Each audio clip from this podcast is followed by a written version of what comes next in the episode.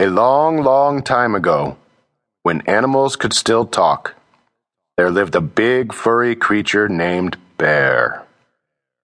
The feature that Bear was most proud of was his big, furry, beautiful tail.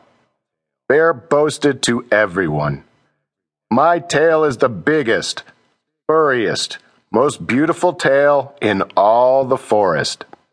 All the other animals thought that Bear was very vain. Fox did not like that Bear was boasting so much about his tail. Fox decided to trick Bear.